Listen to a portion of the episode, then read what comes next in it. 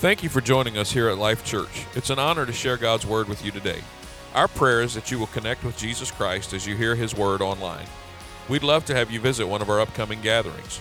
For more information, visit us online at www.liferva.org or contact our church offices and we'll be happy to help you in any way that we can. Let's go now to one of our recent services where you can experience a life giving message from God's Word. Uh, so let's jump into our Bible this morning, our text, Ephesians chapter 2 and verse 4. And if you are a guest and it's your first time here, thanks for coming. Why don't we give all the guests a good warm welcome? Amen.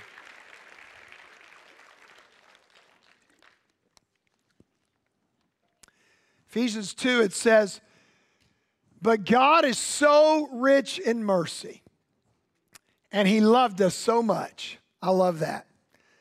That even though we were dead because of our sins, He gave us life when He raised Christ from the dead. It is only by God's grace that you have been saved. For he raised us from the dead along with Christ and seated us with him in the heavenly realms because we are united with Christ Jesus. I want to focus on verse 4 today. And it says, But God is so rich in mercy, and He loved us so much. I want to talk on this subject rich in mercy and love. Rich in mercy and love. Let's pray. Father, thank you Thank you for the word of God. We know that it is quick and powerful. I pray that it would be alive in our hearts, that we could gladly receive your word today. And we thank you in Jesus' name. Everybody said, Amen. Why don't you turn to your neighbor before we get started and tell them, say, What's a good looking thing like you doing in a place like this? Amen. Amen. Amen. Rich in mercy and love. We all know what a crazy 18 months we've had since winter of last year, right? COVID and uh, the way our world has responded to it, the way we've handled it, it has changed the world as we know it. People have gone into isolation, businesses and churches have closed down, schools are operating differently. It really has become a different world than the one that we welcomed on New Year's Day of 2020. Amen. But no matter what has changed in our world, COVID or no COVID, politics, the economy, there is still some great news and there's still a constant that I want to share. Are you ready? God is still rich in his mercy and his love. Amen. See, when it comes to God's love, there is no comparison to how we understand human love. Our limited understanding and experience of love, it really kind of clouds our understanding of the true depth of God's love. See, it's difficult for you and I to really imagine that God could love us unconditionally because we're really incapable of loving unconditionally. We try, but we're not capable of that. Without our having to do something to earn God's favor. But the scripture tells us that he is rich in his mercy and his love to us. John 3:16. Many of you might know this verse, but it says for God so loved the world that he gave his only begotten son that whoever believes in him should not perish but have everlasting life. That my friends is mercy. That is love. And the good news is you don't have to earn it. And I read this verse last week, but I want to read it again. Paul is writing about God's grace and our role in receiving it in Ephesians 2 8 and 9, just in case you think you have to deserve it to get it. Look what Ephesians 2 and 8 says God saved you by his grace when you believed, and you can't take credit for this. Amen. You can't take credit for this. It is a gift from God. Verse 9 says, Salvation is not a reward for the good things we have done, so none of us can boast about it.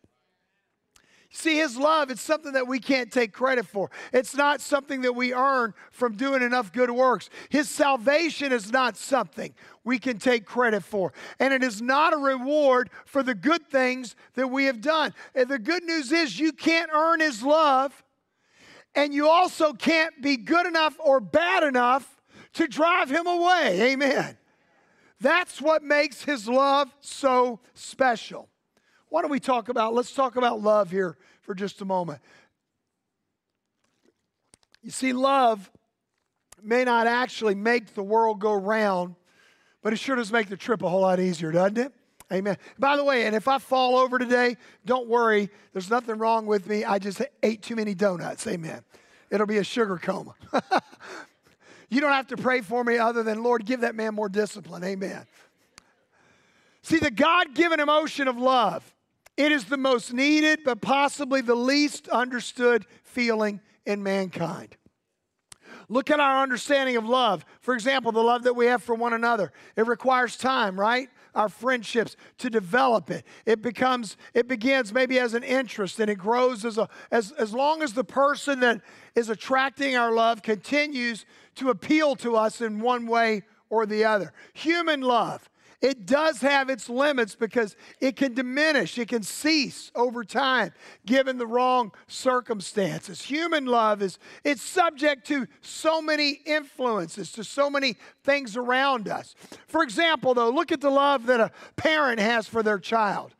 How different it is than the love that we would have for one of our friends. It's different than the love that you would even have maybe for a stranger that you would meet who is in distress the degree of love that we profess for another person, uh, particularly somebody that's not in our family, it's usually determined by the behavior and the actions of the person that is earning our devotion. Now, you might be a better person than that, but usually in the long run, we tend to love those who are faithful to us, and we tend to kind of draw away from over the years people that are not faithful to us.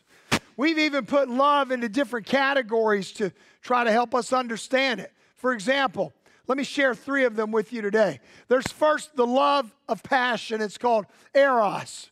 The Greek word which illustrates such love, it comes, uh, and also that word is eros, but from that word comes the English words of erotic or erotica. Now, the word eros does not appear in the scripture, but it does appear in Greek literature. Eros represents sensual, lustful desire. It was this type of love that the scripture indicates that Solomon experienced. And literally, the Bible says, toward many strange women. 1 Kings chapter 11, verses 1 and 2.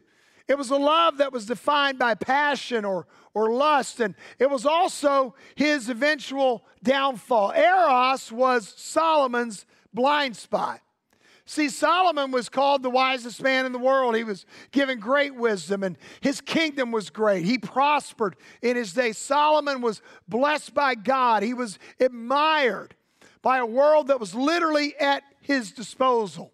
But even though Solomon was greatly blessed and he was wise in so many ways, he was a casualty of his own unchecked desires. Now, by the way, when the Bible says that Solomon loved many strange women, Folks, that was not an exaggeration.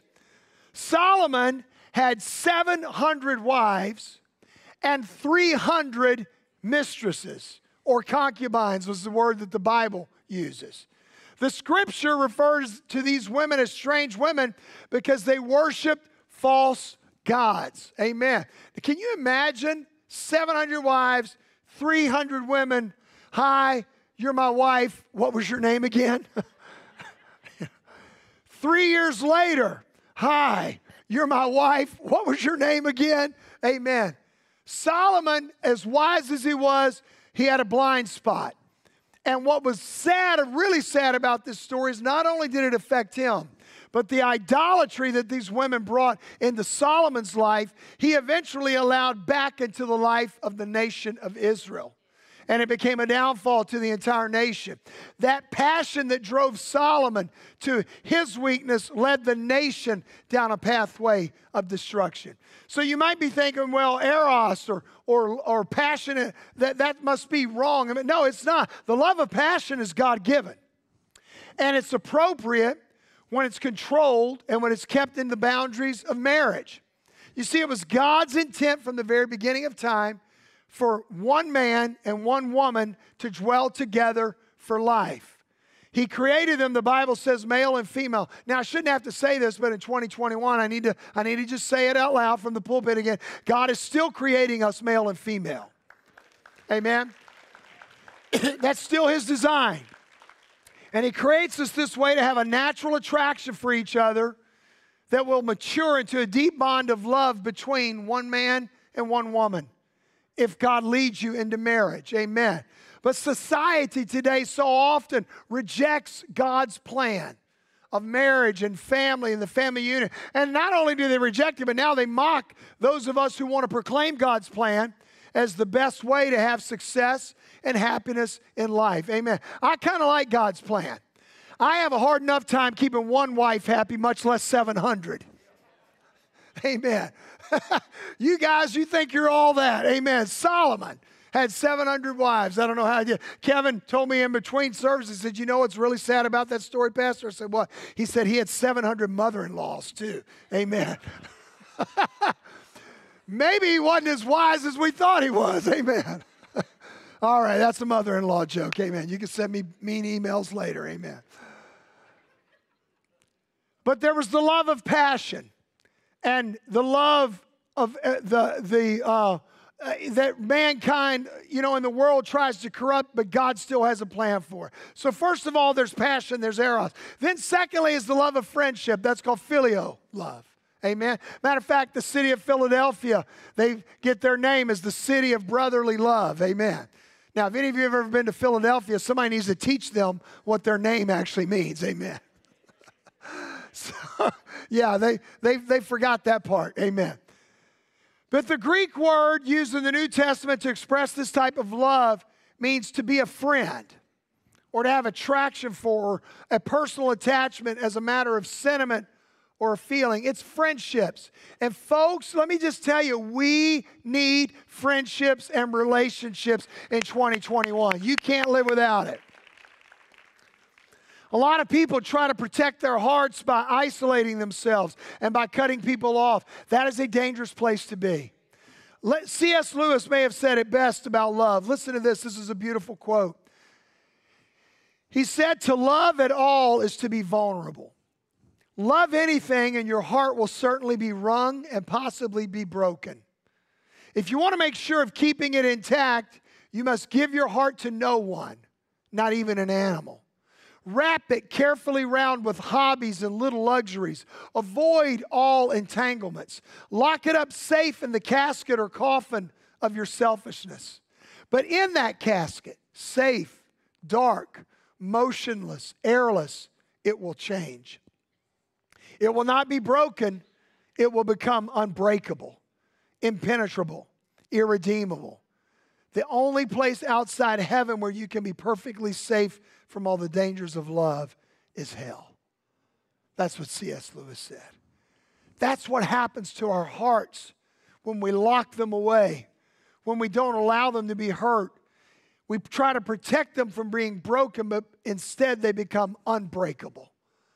Many people today are afraid to allow themselves to develop close friendships. They would have rather avoid getting hurt and just choose to weather life storms all alone than to risk rejection or, or pain by someone they love. And I'm not showing, throwing shade on those people either. Some people have been really hurt, they've been damaged, they've had some scarring relationships that have caused them to go into this protective cocoon. Amen? But that's not God's plan.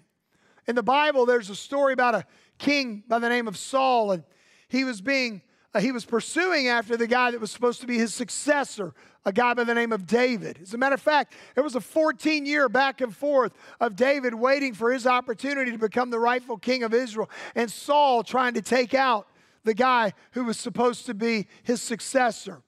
And Saul might have succeeded had it not been for David's friend, Jonathan, who was also the son of Saul.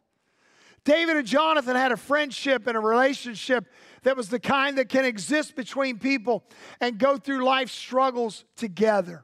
And, folks, I want to remind you we all need friendships. We need people in our lives because often it is healthy people who will help strengthen hurting people. Proverbs 17 and 17 says, A friend is always loyal, and a brother is born to help in time of need. God provides us with friends, not just to celebrate the good times with us, but also, more importantly, for those times when our world seems to fall apart. We have a dear lady in our church, and uh, I won't mention her name right now, but yesterday she found out that she lost one of her children. One of her children died unexpectedly.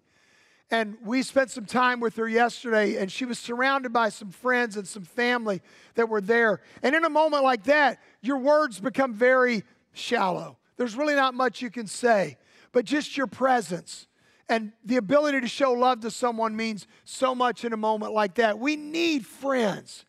Not just to celebrate the raise, not just to celebrate the new house or the car, right? We need friends when life throws a load on us that we feel like we can't bear. If you're a Christian, you have brothers and sisters in the body of Christ who are there when adversity comes. I talked last week about why we all need a church and why we need the church in our lives. This is one of the greatest benefits of being the part of the body of Christ is when you have somebody that you can offer encouragement to, but then you can also receive encouragement from. Ecclesiastes 4 9 and 10 says, Two people are better than one, for they can help each other succeed. If one person falls, the other can reach out and help but someone who falls alone is in real trouble. Amen. Thank God for friends. As a matter of fact, why don't you turn to your neighbor or your friend that's next to you and say, I'm so glad you're in my life. I'm so glad you're in my life. Amen. Somebody go outside and tell the donut man, man, I'm so glad you're in my life today. Amen. Amen. so glad you're in my life today. Everybody say filial love, love of friendship. And I want to talk to you. The last one is about the love of God, agape love. See, the love of passion and the love of friendship are types of love that we understand in our everyday world. Amen. These types of love have been the topic of poets and authors and musicians. Who knows how many hundreds of thousands, maybe millions of songs have been written about the subject of love. But see, there's another love, however, that goes beyond the full comprehension of mankind. It is the supreme expression of love. It is the love of God, and it is rich in mercy. And here's where we've got to be careful, though. If we perceive the love of God to operate like the love of man, you know what we do? We'll begin to believe that God is distant or fickle or unpredictable. We begin to believe that God can be moody or God can be offended. Or we can believe that there's something we could do that can make God so mad at us that He'll stop loving us, that He will block our text, amen, that He will unfriend us, that He will remove us from His contact list. But see, God's not that way. You will base God's willingness to love you on your deeds or your misdeeds if you look at it through our human lens. You will begin to think that God only loves you on your good days, but not so much on your bad days. Amen. Anybody else ever have a bad day? Amen. You ever have one of those days where you go to bed at night and you say, God, I'm really sorry. I really didn't represent you very well today. Please forgive me. Amen. Of course, we all have those kind of days. But if you feel that way, if you view God's love only through our human eyes, on a day when everything's going well, you're going to feel loved by God. But when things go wrong, you're going to feel like God no longer cares for you. And that's when you need Him the most. Amen. See, God's love is not earned. There's degrees or limits that we put on love with people in our circle of influence, but there's no degrees or limits controlling His love for us. His love comes in abundance because He is rich in His mercy. See, God's love is best described by that Greek word agape, which means to have esteem or high reward. It is the supreme, spontaneous, unselfish love that comes from God alone. Because if God's love consisted only of passion or infatuation, you know what? His interest in us would have faded a long time ago. right? Because we've all let him down. His interest would have left when Adam and Eve, his firstborn, chose to reject his will and embrace something else. If God's love was only one of friendship, he would have been offended by you and I at some point, right? I mean, I'm going to tell you right now, we would have done something, said something, acted out a certain way, thought certain thoughts, and we would have offended God and He would have said, See you later, alligator. Amen. But see, God's not that way. God's love sees beyond our faults.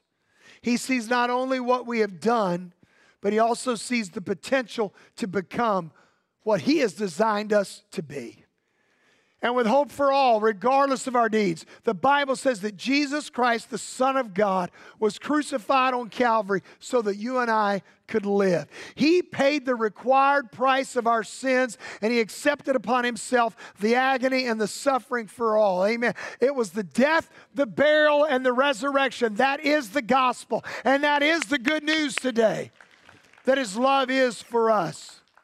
See, He gave Himself as a ransom for all of us for the adulterer, for the murderer, for the morally just, for the king of great countries, for people on the streets. Amen. It doesn't matter who you are. Amen. He is rich in his mercy, he is rich in his love. He reaches to all social classes, to all races, to all beliefs. Amen. His love is not hindered.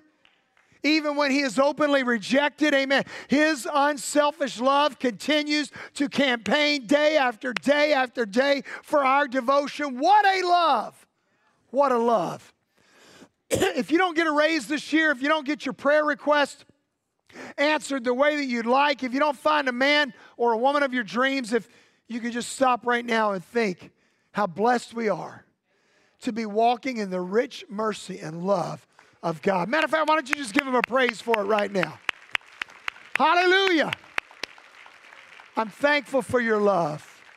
I'm thankful for your love. There's no amount of money that equals that love, right? Any hesitation would gladly give up their lives for their children or even their grandchildren. And that's probably as close as we can come to what God's love is like for each of us because we are His children. Amen. The Word of God compares the love of a parent to the love of God. But look at this it even takes it another step further. Isaiah 19 and 15, it's comparing God's love to the love of a parent. He said, Can a mother forget her nursing child? Can she feel no love for the child she has born? And look what it says, but even if that were possible, I would not forget you. even if a mother or a father rejected you or rejected their child, God said, I would never forget you. I will never stop loving you. Amen. And I'm going to tell you, it's really sad, but probably even in this room, there are many that did not grow up and, and have glowing stories of their relationships with their mother or their father. Some of you may not have been blessed enough to be raised in a home where you had two parents or you had a family that stayed together. We've got more families that are not like that than are like that, unfortunately, in our generation. But the good news is that God still loves us. His love is unconditional and it's always there for us. Despite God's efforts, to express his love to man, people still continue to follow their own desires apart from the will of God. But his love for us is so great. The Bible says he robed himself in flesh as the Son of God, Jesus. He walked with mankind. And his love for people was so great that he chose to live on earth like a man to suffer temptation, to suffer loss and rejection and pain, just like we do. The scripture says he humbled himself and came to our level so that we could come to know him and experience his salvation. God's love is an everlasting love. Amen. He, he will love us despite our failures. He rejoices with us in our victories. He is a friend that loves us at all times. You know, when Adam and Eve sinned in the Garden of Eden, the purity and the innocence that they had between them and God was lost in that moment. And before man could return to that sweet time of innocence and that pure relationship, people needed to experience forgiveness of their sins. And the reconciliation of man to God required a sacrifice of blood, for the penalty of sin is death. A man could not shed his own blood for his sin. The only hope for mankind was God Himself. And He offered a sacrifice of atonement for our sins. Look at Romans chapter 5 and verse 8. Here's what it says.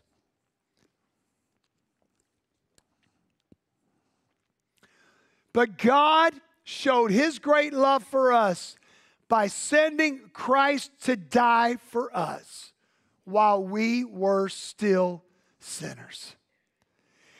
And since we have been made right in God's sight by the blood of Christ, he will certainly save us from God's condemnation. Amen.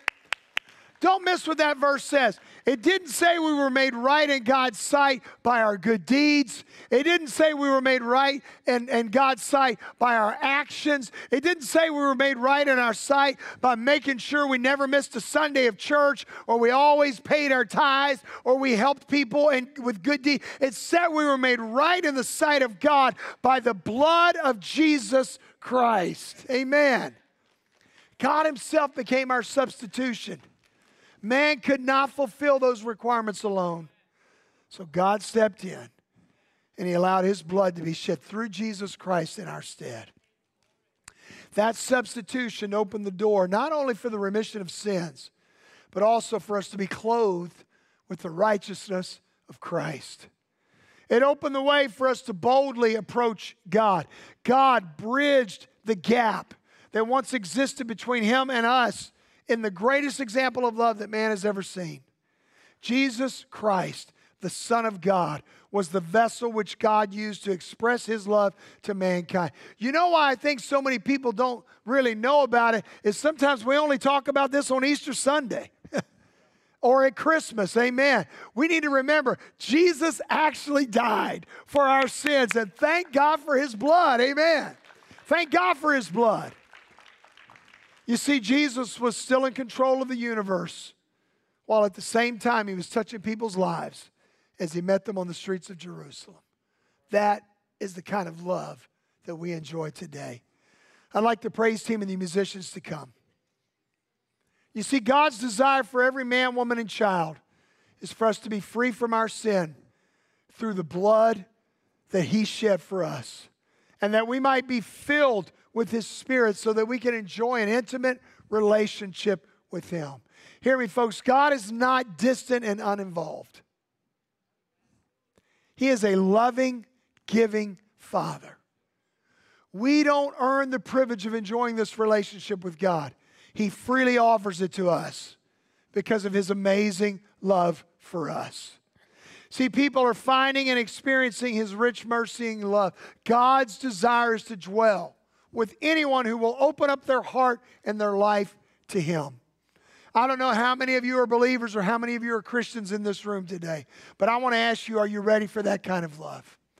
And if you are a believer, are you ready to, to maybe reawaken and remind yourself that God's love never fails, amen? And that He never steps out on us, even when we mess up or when we feel in our darkest moment. See, God does not pick and choose the people most likely to succeed. He instead reaches out to everyone at every level. Let me read this verse to you again, John 3:16. For God so loved the world. Do you see that? The world. Come on, that means everybody in the world.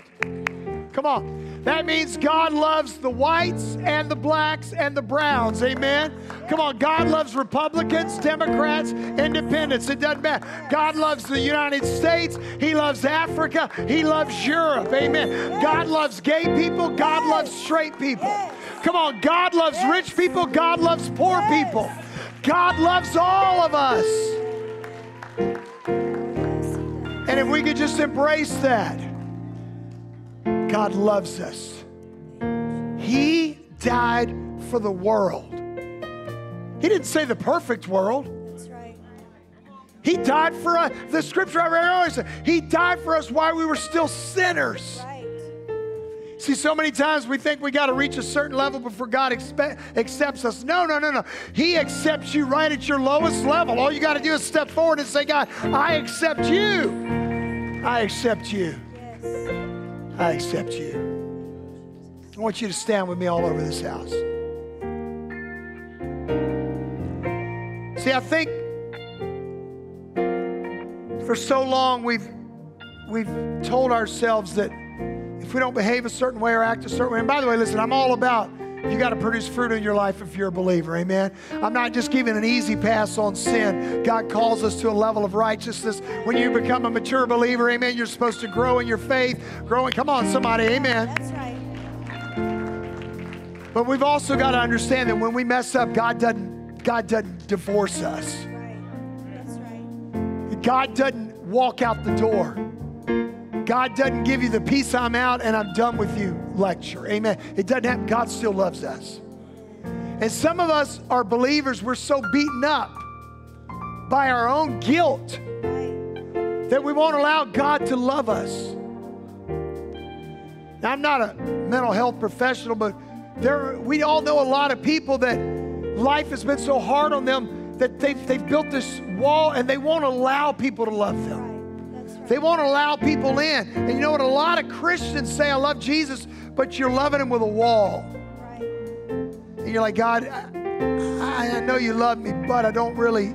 No, no, no. It's time today for us just to say, Lord, you are rich in mercy and love. Your grace and mercy are new every morning. So, what do you do when you mess up? Same thing you do when you mess up with people you love. I'm sorry. Forgive me. I'm going to try to do better next time. And just keep on loving. Keep on loving. I love it when my grandson comes to me and he's done something. I'm sorry, Papa. You know what? Man, I just love him. I think I just love him even more in those moments. Come here. And I just give him that hug. I'm sorry, Papa. Papa, where's the popsicles? Amen. See, we've got a loving Father. Every head bowed, every eye closed. I just feel I want to pray for some people today. First of all, if you're not a believer, I want to encourage you to search your heart and say, God, I need to know that kind of love. Some of you have been hurt by parents, you've been hurt by people in your life, a, a spouse or a loved one that has done you wrong and you're scarred. God, I need to know what real love is. I need to know what unconditional love is. I need to let down my guard and let you in. But then, even for some of you believers, maybe you just feel wounded or you feel rejected or you feel like God's not there. Hear me. He is there. He will never leave you or forsake you because He is rich in mercy and love. You can't do enough to offend him and cause him to write you off his list. God still loves you. He still loves you. So as the praise team begins to sing, we have a, in our church we open up this area. We call it the altar. We get we like to give people an opportunity to step out of their seats and respond. Just respond to the message or respond to where you're feeling. So I want to invite everyone that feel don't worry, we're not going to lay hands on you. We're not going to make you feel uncomfortable. But if you'd like to just make a brand new commitment to God and step out from where you are and say, Lord, I want to accept your love anew and afresh in my life. I want to reconnect, God. I want to thank you because you've always been faithful to me. I want to invite you to step out from where you are. Would you come? Would you come? We're going to lift our hands here in just a moment. We're going to pray together. Would you come? Come on. Come on, church family. Even believers, come on, step out from where you are and say, God, I want to embrace your love. I want to embrace your love. Praise team, go ahead. Let's begin to worship together. Go back to the way Come on, that's it. Yes, God. your. I want to accept your love. I want to receive your love. I want to receive your love. Come on, that's it. Maybe you need to repent of your sins. I invite you to come and begin your relationship with Jesus. Your. Maybe you've never been baptized. We invite you to be baptized today in water for the remission of